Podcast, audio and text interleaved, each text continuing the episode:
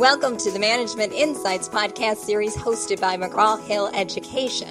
My name is Debbie Clare, Executive Marketing Manager for our management portfolio.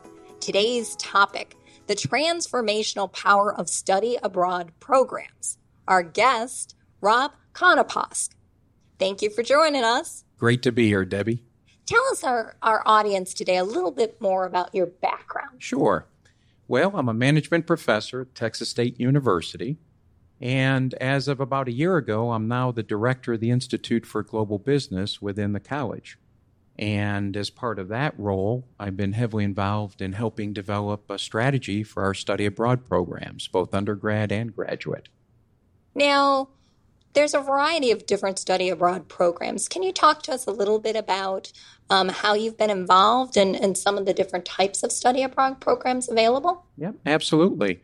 Well, I well, we'll talk about later how my own personal uh, uh, experience with study abroad it changed my my life many years ago. But but at uh, Texas State, um, I'm heavily involved in. Uh, well, gosh, we just uh, took 30 graduate students to Lima, Peru, uh, for a very intensive one week program. And lots of company visits and integrated course projects and the like. And at the very end, we did a two day trip over to Machu Picchu. It was just absolutely um, just transformative. Back to the title of our podcast here. Uh, it was just incredible, and I recommend it. Anyone who hasn't been there, I know it's on a lot of people's bucket list. You just got to go. Gotta it's go. on mine. Yep. But that's uh, one week. But we also have one month programs, a little bit longer. Uh, in the summer, we have uh, programs to Barcelona and Prague and then also there's semester programs throughout the university, one semester long and all the way up to one year, which uh, is, uh, like I'll mention a little bit, what I went on way back when. So there's a variety of programs, uh, not just by length, but by content as well. Sometimes it's mostly about uh, you might take two courses, say cross cultural management and international law and you would get credit at Texas State, but you would take the actual courses overseas.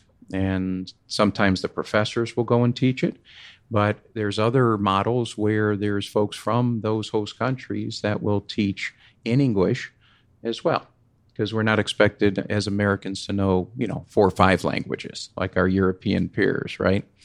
Um, but yeah, so that's just a taste, uh, some of the types of programs and some that I'm involved with personally it's good to be uh, immersed in the culture. Oh, definitely. Out of curiosity, what are some of the advantages of the different types of programs, mm-hmm. whether it's a short period or a full semester? Sure.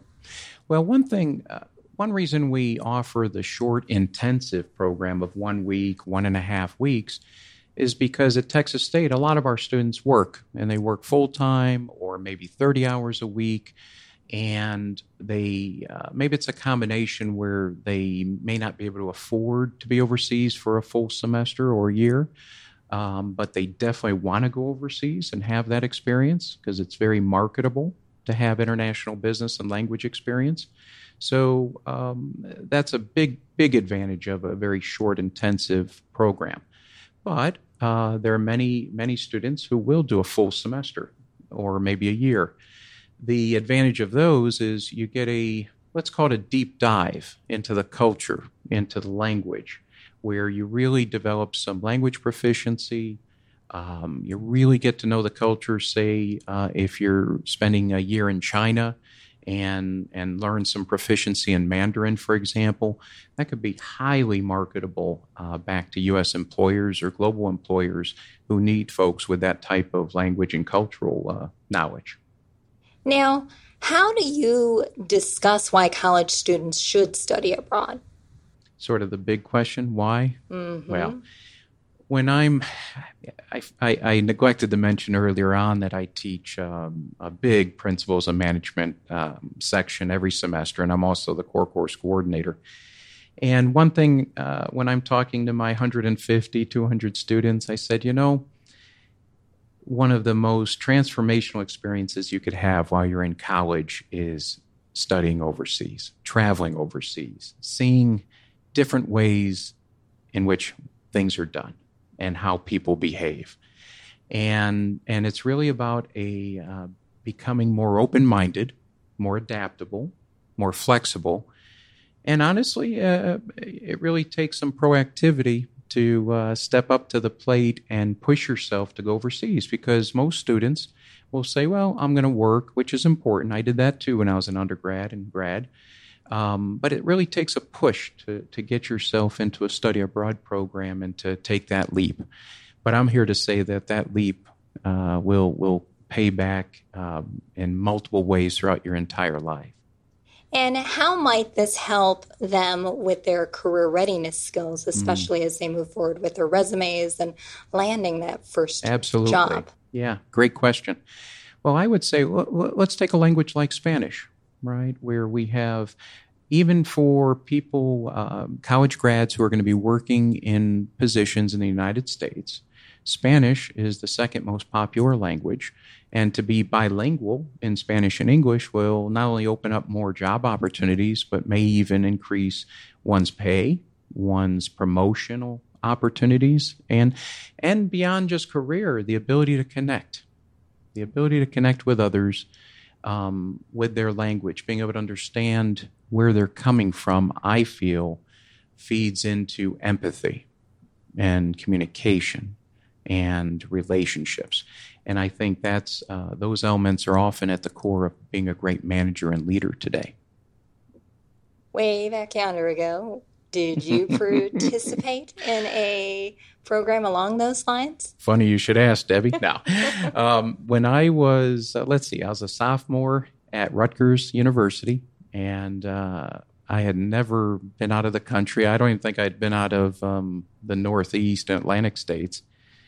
And my mentor in college, he was an associate dean. He he saw that I was studying Spanish. That was my major, and he said, "Rob, you gotta go on our one year study abroad trip to Mexico City."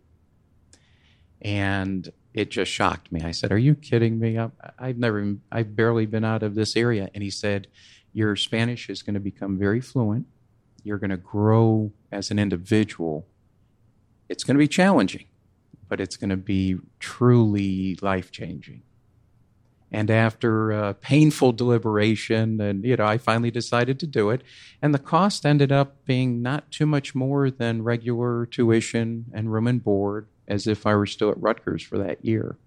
So I went to Mexico City, lived with a Mexican family, whom they took in international boarders, uh, study abroad students from around the world. So not only did I learn about Mexican culture from them, I learned a lot about Korean culture from my Korean housemates and and folks from other parts of the world. So, but one thing I did when I was I was there for the year, I purposely threw myself into the culture there and made friends from there, my Mexican friends from Mexico City.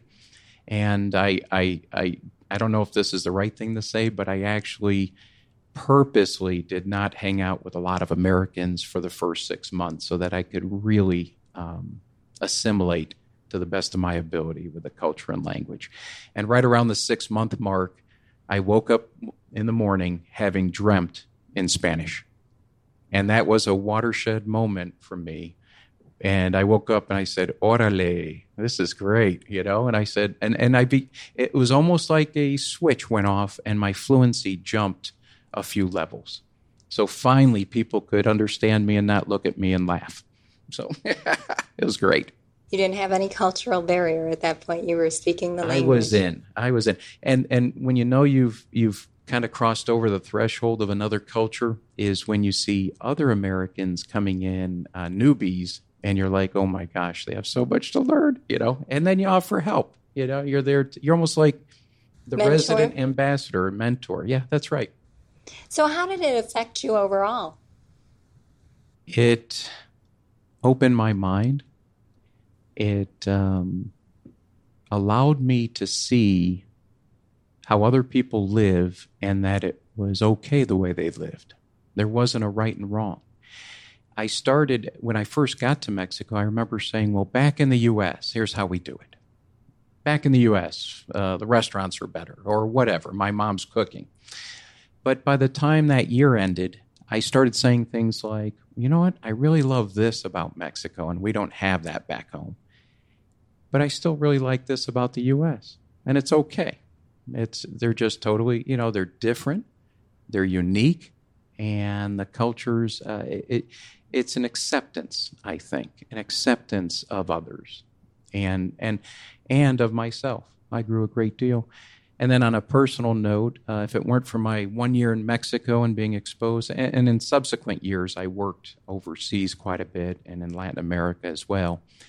But I ended up marrying a Brazilian 23 years ago. So um, I kept always a part of um, Latin America in my heart. And uh, every day I, I, I see my wife, and I'm just very pleased that I went to Mexico way back when. I was going to say you're reminded of that first start, and it's all part of your family now. Yes, absolutely.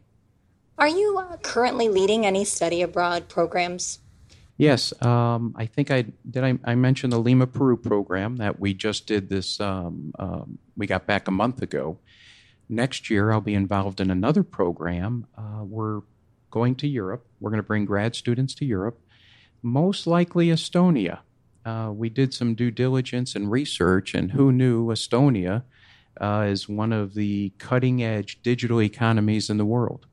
And uh, so we are going to go visit Estonia. Lots of company tours. We're already working on them.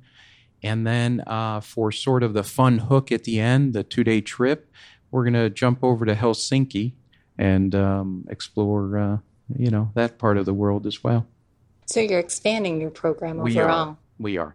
Now, I've mentioned grad programs that I'm involved in, but um, I did mention also we have undergrad programs as well.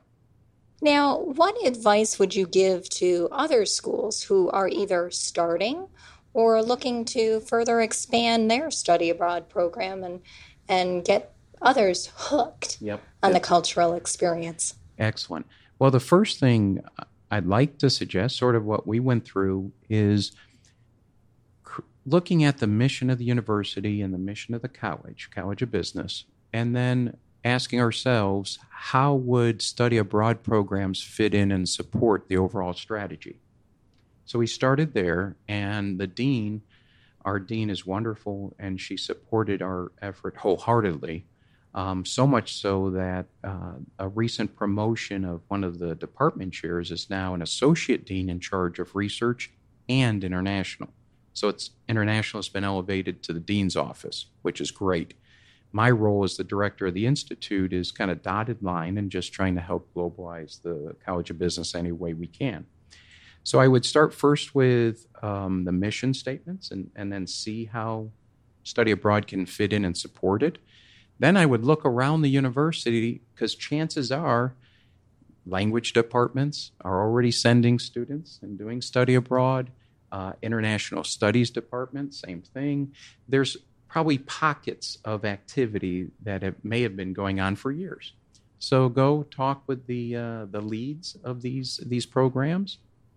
Hey, what's working? What's not? How are the students reacting to it, etc. Then uh, what we're going to do next, I recommend, is to literally ask faculty and students what they're interested in with regard to study abroad length of time, content. Should we have a language component? Should we not? Etc. So to literally go to the market, both the instructors who will one day be leading, as well as the students who we want them to go, because for us we need at least 15 per faculty member, 15 students per faculty member for the program to make. Um, so that's really important. And then lastly, um, say a faculty member wants to do a study abroad to Barcelona, it's critical that they work through a study abroad office if there's one at the university. If not, and even if, if there is, make sure you get a wonderful Barcelona or Spain based service provider who will take care of all the logistics for you. Everything from travel to visits to cultural organizations, businesses, etc. The in-country provider is critical, and they even provide bus transportation. They pick you up at the airport, and they're guides and they're historians, and they just add a lot of value to the whole process. Now, Rob, would you be willing for any of our listeners, if they have further questions, to maybe reach out to you or even share some of their experiences? I would love that, and I welcome it because we're always looking for new ideas, and I'd be glad to share um, what we're doing at Texas State with any of the listeners. Absolutely. Any last words before we wrap our time today? Now, perhaps more than ever, we need to go global. We need to connect with others from around the world, and we need to do it in a proactive, positive way. Uh, because I, I honestly think, uh, oh, we might say things are a bit strained right now globally, uh, and it's a, an opportune time to make things better.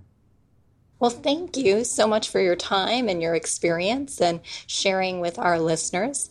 Naturally, to our listeners, please check back for future topics and spread the word to your colleagues about our podcast series. Why? Because learning changes everything.